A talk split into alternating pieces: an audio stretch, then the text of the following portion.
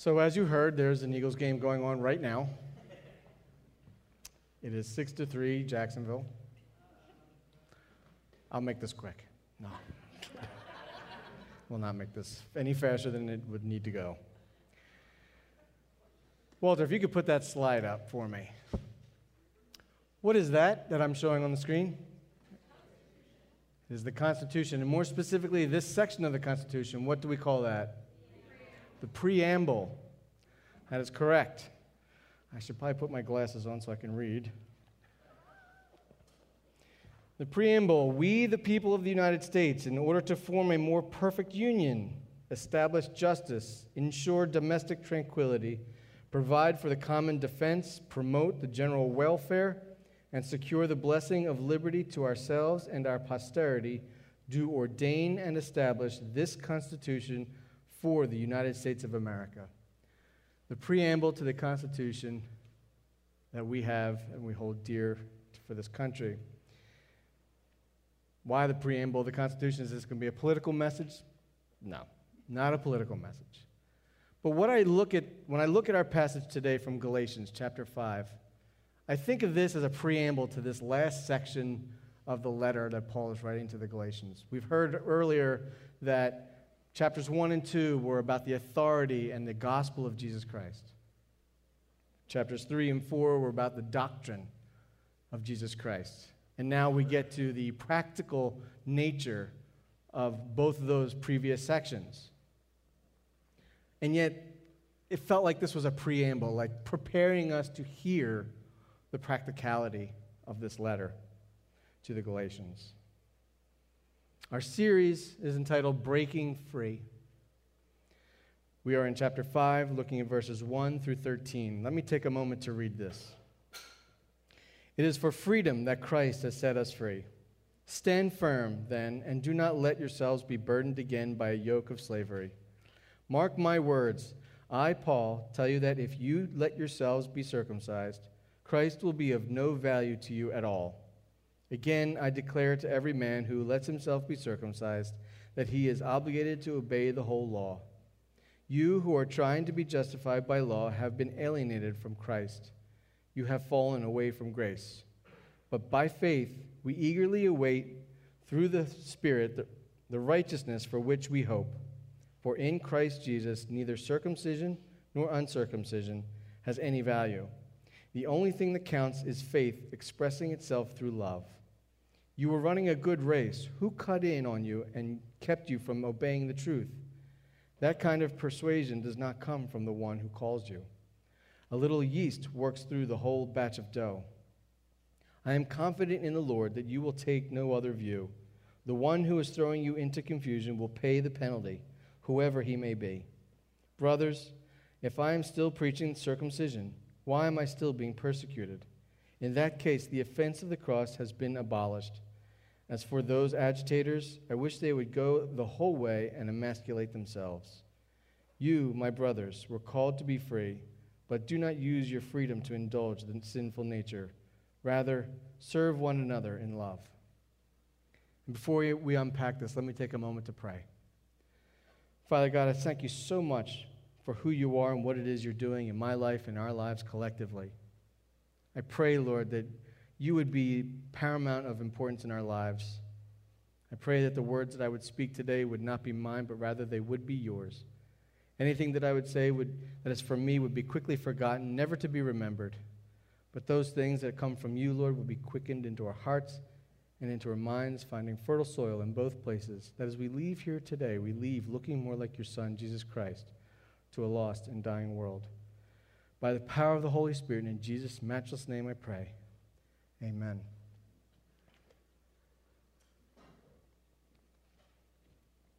So I mentioned a month ago when I was preaching from Galatians 3 that I would be stepping on my own toes by talking about Galatians 5, verse 1. 5, verse 1, it says, It is for freedom that Christ has set us free. Stand firm then, and do not let yourselves be burdened again by yoke of slavery. I looked at this and thought that this is sort of the unofficial theme verse for Galatians. But it's really important, and I want to unpack this, this verse and the rest of these verses a little bit more for us. And we'll start with the first four words it is for freedom. In some cases, it says it is for liberty. But freedom from what? Whatever we want to do, the gospel gives us carte blanche to go and do whatever it is we want and, and say whatever we think. No, that's not what it's about. You see, as believers in Christ, our desire is to want to please God. Our desire is one to glorify God. That's what we have freedom to do because we can choose to do that. For people who have not yet made a decision to believe in Christ's death and resurrection as their own, they have no ability to choose to glorify God and to worship Him. Christ died to set us free for that reason, to allow us to do that. Christ has set us free. No one else but Christ. There's not a figure in history other than Jesus Christ that could have saved us, that could have restored our relationship with God. That's what he came to do. We were in sin. That sin separated us from God eternally. And all the animal sacrifices were not sufficient to restore that union. Only a human sacrifice would suffice. And that was Jesus Christ. That's the gospel. That he was sacrificed on our behalf, but he was risen from the grave as well. But we're told to stand firm. Stand firm. This is a continual concept. Stand firm from the past, stand firm now, and continue to stand firm. It's an ongoing action. How do we do that? How do we stand firm? Because it gets hard. Everybody in here is or has or will go through difficult times in life. And God is asking you to stand firm in those times. You can look back on your history and see how you did. Stand firm. Maybe you're going through something now. You need to stand, continue to stand firm. And we will stand firm as we move forward. Some ideas to pray, obviously, to the creator of the universe. He created you, He knows you intimately better than anyone else. You go to Him to stand firm. You read His word to see what He says to you. His word to you. We engage in fellowship. There's various Bible studies through the, throughout the week in small groups where we can go and we can talk to one another and say, hey, I'm struggling with this. I need some help. Or when we hear that said, we say, hey, I want to come alongside your journey with you in this moment and help you through this. We help each other to stand firm. Develop a healthy routine about God. So oftentimes I think we get stuck in our lives. I know there are as- aspects of my own life I feel stuck. And so I look at, at how do I do things? I'm doing the same things over and over and over again. We all know the definition, definition of insanity is to keep doing something expecting a different result. Well, maybe we need to change the routine a little bit and focus that routine on God. Maybe it's crack open the Bible if you haven't been doing that. Just read somewhere, anywhere, and ask God to reveal something about Himself to you. It can help us overcome our sense of stuckness. Is that a word? It's a word today. Stuckness. Help you get unstuck, looking at God, because He will be the one to help us get unstuck. Then we move on to verses 2 and 3. Paul says, Mark my words, I, Paul, tell you, tell you that if you let yourselves be circumcised, Christ will be of no value to you at all. Again, I declare to every man who, is, who lets himself be circumcised that he is obligated to obey the whole law. He's, he's continuing this argument against superfluous doctrine or rites, actions of religiosity. It doesn't matter if you're circumcised or not because of what Christ has done on the cross, not what you can do to yourself.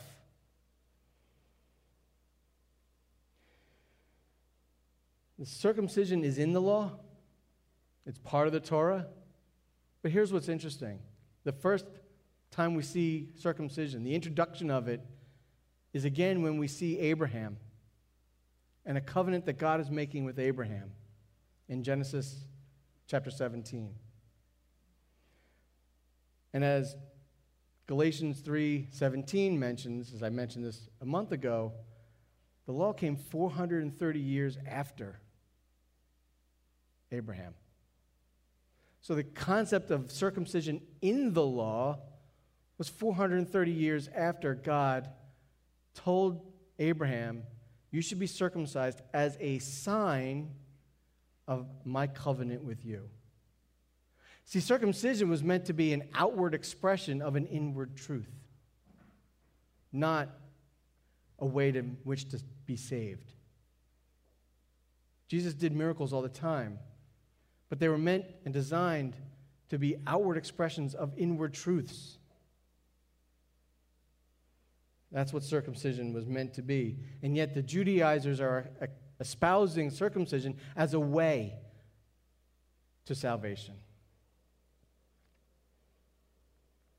The bigger picture is that the law is what saves you. That's what the Judaizers are, are basically saying, that the law in, in addition to Jesus. And that's not what it's about. The role of the law is not to save. That's not its role. It's not its job. Just explains sin. That's it. Pretty simple. The how to, to live godly. But to live with God is faith, is belief in Jesus Christ. You see, he's, he's basically saying there's no in between when it comes to the law. You either follow it all, the law, or you follow none of it. There's no, it's a binary issue. You either do or you don't. And if you follow the law, you have to follow the whole thing. You don't pick and choose. We see that today in the concept of relativism in our, in our culture. You know, we're Americans, we see a lot of it. Oh, I believe this, I believe that. take from Buddhism and, and Christianity and some from mystical writings. But that's not the truth. You either follow the whole law or you follow none of it. And if you follow the whole thing, by the way, you're set apart from Christ. Verse 4 says, You who are trying to be justified by law have been alienated from Christ. You have fallen away from grace. So when you follow the law, you're alienated from God, from Jesus Christ. And there's two things to note here. The first one's a little bit longer than the, the second, but I wanted to uh, really flesh out this idea of uh, following the law and how it brings a curse. In our opening message that Brian gave us for this Breaking Free series, he mentioned the word anathema, curse. That following the law is a curse. Galatians 3:10, if I may step on my toes going backwards. Actually, I think that's more standing on my own shoulders, whatever it is. I'm using myself again. It says this For all who rely on the works of the law are under a curse. As it is written, Cursed is everyone who does not continue to do everything written in the book of the law. What does this look like? I want to unpack this because I didn't take the time then to unpack it. But it references Deuteronomy chapter 27, verse 26, which says this Cursed is anyone who does not uphold the words of this law by carrying them out. This is a culmination. This is the end of chapter 27. It's a culmination of the verses before it that were all about you shouldn't do this, don't do this, don't do that. And he's saying, anyone who doesn't uphold this, uh, you'll be cursed. Chapter 28 then goes on and it goes the other way. It talks about blessing for obedience. If you fully obey the Lord, your God, and carefully follow all his commandments I give you today, the Lord your God will set you high above all the nations on earth. And that continues down through verse 14. So there are also blessings when we follow his word, when we follow the law. when the Jews follow the law. But then it goes back in verses 15 through 68. I'm not going to read the whole rest of this chapter because that's just too much. But I wanted to give you a sampling of the litany of curses that God will be talking about. We're going to start in verse, verses 16 through 19. You will be cursed in the city and cursed in the country. Your basket and your kneading trough will be cursed. The fruit of your womb will be cursed, and the crops of your land, and the calves of your herds, and the lambs of your flocks. You will be cursed when you come in, and cursed when you go out. We see trouble in food and child production here. Two things that we need. Verses 27 through 29. The Lord will afflict you with the boils of Egypt and with tumors, festering sores, and the itch. That just scares me right there, the itch. From which you cannot be cured. At midday, you will grope about like a blind person in the dark. You will be unsuccessful in everything you do. Day after day, you will be oppressed and robbed with no one to rescue you. Physical troubles of all kinds.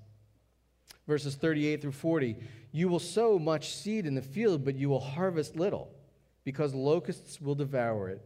You will plant vineyards and cultivate them, but you will not drink the wine or gather the grapes, because worms will eat them. You will have olive trees throughout your country, but you will not use the oil, because the oil, the olives, will drop off. This idea of labor and, and work trouble. Work gives us a sense of purpose, and yet we have no purpose when we do all this work and we can't reap the fruit of it. Verses 43 and 44 The foreigners who reside among you will rise above you higher and higher, but you will sink lower and lower. They will lend to you, but you will not lend to them. They will be the head, but you will be the, the tail. And we see here a trouble with a sense of authority or autonomy. And we know that the Jewish people ended up in, enslaved for many hundreds of years. Obviously, they were not holding to God's word. Verse 45 is a good summary of all this. All these curses will come on you. They will pursue you and overtake you until you are destroyed, because you did not obey the Lord your God and observe the commands and decrees he gave you. Does this give you a good picture of the curse of not following the law? And this is what Paul is telling the Galatians follow the law? Go ahead. This is what it amounts to if you don't follow it completely all or nothing. That's the first point. The second point, this idea of the falling away from grace, is a scary sentiment. It might make you think we could lose our salvation, but that's not what he's saying here. It doesn't mean a loss of salvation, but it does mean that you would have trouble living in God's grace that if you're not following along His Word, that you're going to struggle. If you're not loving Christ, you're going to struggle in His grace because you're trying to make it happen in your own strength. And there's not grace in your strength, but there is grace in His strength. And then moving along, we see Paul give sort of an antithesis to the legalism of the Judaizers, starting in verse 5. But by faith, we eagerly await through the Spirit the righteousness for which we hope. Believers wait. We wait for Christ's return. It's the same premise as standing firm. We're waiting. We wait in the past, we currently are waiting, and we will continue to wait. Stand firm in our waiting. But understand that waiting means that you're not doing it because you can't earn God's favor. There's nothing you can do to earn God's favor that He says, oh, look, He's worthy. We're not. We're not worthy. But by His grace, He has called, he's called our names. Does that mean then we can sit back and do nothing? Of course not. No, God calls us to a life of activity for His glory, for His sake. In verse 6, it says, For in Christ Jesus, neither circumcision nor uncircumcision has any value. The only thing that counts is faith expressing itself through love. That's what matters. Circumcision, non circumcision, neither one is better than the other. It doesn't matter. But what does matter is faith expressing itself through love. I had an experience many years ago. I was at a midweek Bible study with some guys, and we were going around giving prayer requests, and, and I was in kind of financial distress at the time, and I said, ah, I just need prayer because I just need some money and whatever. That was the end of that. Then the following Sunday, the Bible study leader, he comes up to me and says, uh, here, I've got this envelope for you. Uh, this is not from me. Uh, I'm not going to tell you who it's from, but this is to help you. And it was money. And just so happened to be the money that, the amount that I needed to cover whatever was going on at that time. What I want you to see is, is yes, answer to prayer, but how faith in action through love matters. Because that person, whoever it was, was compelled to give me money to try and help me in my suffering in that moment. And that made a difference in my life in that moment. It made a, a, a, material difference for sure. But understand, I didn't look at it as this person was giving me money, it was God who was giving me money. And that drew my relationship with God closer. Because He heard me, God heard me, and He put it on someone else's heart to be a blessing. Jesus talked about the widow's mite, the, the, the coin that was basically all that she had, that was ended up being worth more than what other people were giving out of their surplus, even though they were giving more actual money, because it was all about her heart and what she was giving out of love. Faith and love are inextricably intertwined. Okay? Faith and love are inextricably intertwined. That means they're absolutely enmeshed together. They have to happen really together. A couple of verses to help us understand that point. In James chapter 2 verses 14 through 26 says this: What good is it, my brothers and sisters, if someone claims to have faith but has no deeds? Can such faith save them? Suppose a brother or sister is without clothes and daily food. If one of you says to them, Go in peace, keep warm and well fed, but does nothing about their physical needs, what good is it? In the same way, faith by itself, if it is not accompanied by action, is dead. But someone will say, You have faith, I have deeds. Show me your faith without deeds, and I will show you my faith by my deeds. You believe that there is one God. Good. Even the demons believe that and shudder. You foolish person, do you want evidence that faith without deeds is useless?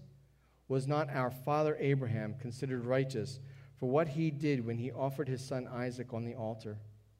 You see that his faith and his actions were working together, and his faith was made complete by what he did. And the scripture was fulfilled that says, Abraham believed God, and it was credited to him as righteousness, and he was called God's friend. You see that a person is considered righteous by what they do and not by faith alone. I feel like I'm inextricably intertwined with Abraham's story because this is my second sermon in a row that I've talked about it. But faith without deeds is dead. If we just say we have faith and yet do nothing, what kind of faith is that? Faith in what? To do what? What's the purpose of it? Again, we're here to glorify and honor God. If all we had to do was believe and then He would take us up, we wouldn't be here today. We'd be with God. He left us here to share His story. Faith should compel us to action. We should be compelled, we should want and desire to do something for God's sake and His glory. And then we look at the love aspect of it. This next verse is probably the most often used verse in marriages and weddings. Actually, it comes from the chapter that we're going to look at. But 1 Corinthians 13 4, the love chapter, talks about what love is. Love is patient, love is kind. We're going to look at the first three verses, however. Verses 1 through 3 say this If I speak in the tongues of men or of angels, but do not have love, I am only a resounding gong or a clanging cymbal if I have the gift of prophecy and can fathom all mysteries and knowledge, and if I have a faith that can move mountains, but do not have love, I am nothing. If I give all I possess to the poor and give over my body to hardship, that I may boast, but do not have love, I gain nothing. Faith without love is nothing. Again, what's the point? Doing things for their own sake because you think you're supposed to do something, that's legalism. That's what Paul is, is railing against here. You can't hoodwink God. He knows your heart, He knows what you're thinking, He knows your intentions. To say, oh, look at me, I'm doing all this for God. What did Jesus say with, when Mary and Martha were doing their thing? Mary had chosen the better way to worship at his feet while Martha was banging away in the kitchen.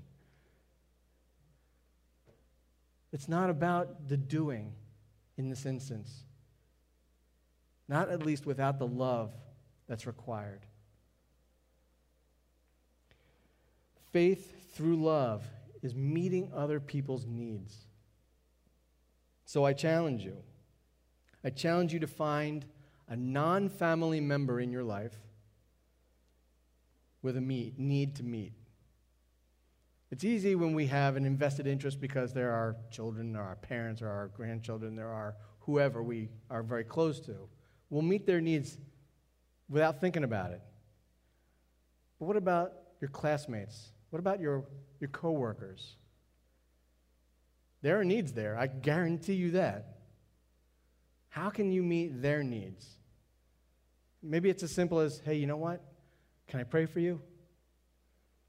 Or, hey, can we go pray? They might look at you and like, yeah, no. All right. You know what? You can still pray for them. When you get home, you can pray for them right then. Maybe they need money, and maybe you can provide that to them. Maybe there's something else that they need. Maybe someone needs an opportunity. You know, in America, we talk about how great our nation has become because of the, the effort and work that people put in to pull themselves up by their bootstraps. I venture to say that not a single one of those people ever did it without someone, somewhere along the way, giving them an opportunity, giving them some kind of a start in some even small way. Maybe they were like, I'm throwing this thing out here, you can do whatever you want with it. And they're like, oh, this is awesome. Thanks. And all of a sudden it becomes Walmart or something. That happens. That's how it works. Someone gave someone else an opportunity. You may have the ability to give someone an opportunity in some way. How can you do that? How can you raise them up? Now, in the le- next part of our section, we see more of a final warning to our preamble. Verses 7 and 8 say this You were running a good race. Who cut in on you and kept you from obeying the truth? That kind of persuasion does not come from the one who calls you. Now, again, as Brian mentioned in, our, in, his first, in the first sermon of this series, that Paul is recognizing that the Galatian people had made a decision to follow Christ and they were believers. So he's encouraging them. Great job, guys. You were running the race. But who got you off track? Because it wasn't God's message that got you off track. And then verse 9, he says, A little yeast works through the whole batch of dough. And what he's telling them is little things here and there that aren't right matter. They make a big difference. In, in Scripture, the concept of leaven or yeast is a metaphor for sin. And, and when there's a little bit of sin somewhere, it affects a greater aspect of our lives. It's kind of like the, the princess and the pea. She can still feel it, it still affects her. That sin will still affect us, it will invade every aspect of us. And then we start lying to ourselves mainly, but it might become lying to other people. That's what sin does. Again, this idea that, that Christianity is a binary construct one and zero. That's it. Sin separates. It doesn't matter if it's this small or this big or whatever size. It's sin. God cannot reside with sin. any amount of it will affect you. And that's why we have to know and love Jesus Christ, that He can help us deal with that. Verses 10 and 11. I am confident in the Lord that you will take no other view. The one who is throwing you into confusion will pay the penalty, whoever he may be. Brothers, if I am still preaching circumcision, why am I still being persecuted? In that case, the offense of the cross has been abolished. Again, he's, he's encouraging them. I believe that you will make the right choice. And as I got into verse 11, I, I was really confused. Like, what does he mean, still being persecuted and all this? Well, the backstory is important. You see, at one point when Paul was, was with Timothy, he told Timothy to get circumcised. Now, it had nothing to do with salvation. Right? But people looked at it that way and continued to say, hey, Paul is preaching circumcision. And Paul's saying, well, if that were true, think logically. Why would I still be getting persecuted if I was preaching circumcision? If I'm preaching circum- circumcision, I'm not preaching the offense of the cross. And so he's saying, I'm not preaching circumcision any longer. The New Living Translation, I think, puts it a little bit more clearly to help us understand. It says, Dear brothers and sisters, if I were still preaching that you must be circumcised, as some say I do, why am I still being persecuted? If I were no longer preaching salvation through the cross of Christ, no one would be offended. But he's not. He's still being persecuted because he is preaching the cross of Christ. And then verse 12 we see it says this, as for those agitators, I wish they would go the whole way and emasculate themselves. Take the whole thing off. While this may be amusing, um, it's not really here for comic relief. Again, backstory. In Galatia at that time, pagan priests would frequently emasculate themselves completely as a way of trying to reach max righteousness or max piety and say, well, I'm as pious as you can get. And so he's saying to them, look, if these Judaizers want to, want to be pious, Take the whole thing off like the pagans, like the pagan priests. You'll be incredibly righteous then. Being facetious and, and knowing that it has nothing to do with the, the circumcision or, or, or any outward expression that way. Verse 13 says this, and it does a nice recap. You, my brothers, were called to be free.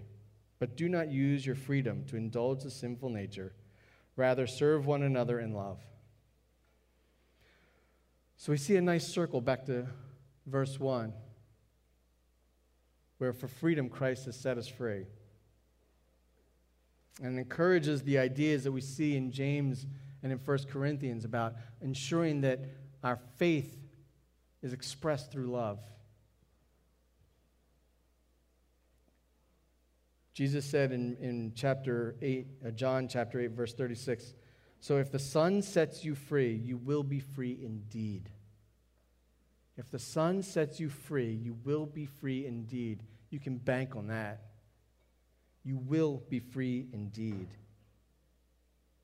What stuff in your life takes up room in your heart and in your mind? Maybe where you've forgotten where, how you've been freed. We're complicated as, as human beings. And in one area of our life, we can look awesome, and in another area, we look like a complete mess. Let's look at the mess. What's holding you back from, from really believing in the freedom that God has given you through His Son, Jesus Christ? Don't be afraid to look at that. I know I am, but I'm working on not being afraid of it. Because there's freedom in glorifying God to overcome that garbage that's in my life, the stuff that I don't want to look at. The preamble to practicality of living out faith Go and stand firm. Go, stand firm. It's kind of a dichotomy there, but You want to go out into the world to see where you can exercise your love because of your faith. Stand firm for your faith. Believe in that freedom and live free. Find those areas in your life where you're not living free and really start working with God on that. Maybe you need to bring someone else in. Say, hey, can you journey with me on this? And if someone comes to you and says, hey, can you journey with me on this? I think your answer is going to be yes. I say that because that's you exercising your love. Even through your own crap. We all have it. We can't be afraid. Make the choice to walk by the Spirit because you can. You can make that choice. Let's pray. Father God, thank you so much for who you are. I thank you that you have set us free, and only you can set us free. I pray, Lord, that you would help us take a hard look at ourselves to see where it is that we're, we don't feel free. It might be a long journey, it might be a scary journey, Lord. But thanks be to you, Lord. We know it's one that we can, can live victoriously through, through help from others, from your word, whatever it may be. Just thank you and praise you so much for what you've done on the cross and how you have set us free. And we are free indeed. By the power of the Holy Spirit, in Jesus' name, amen.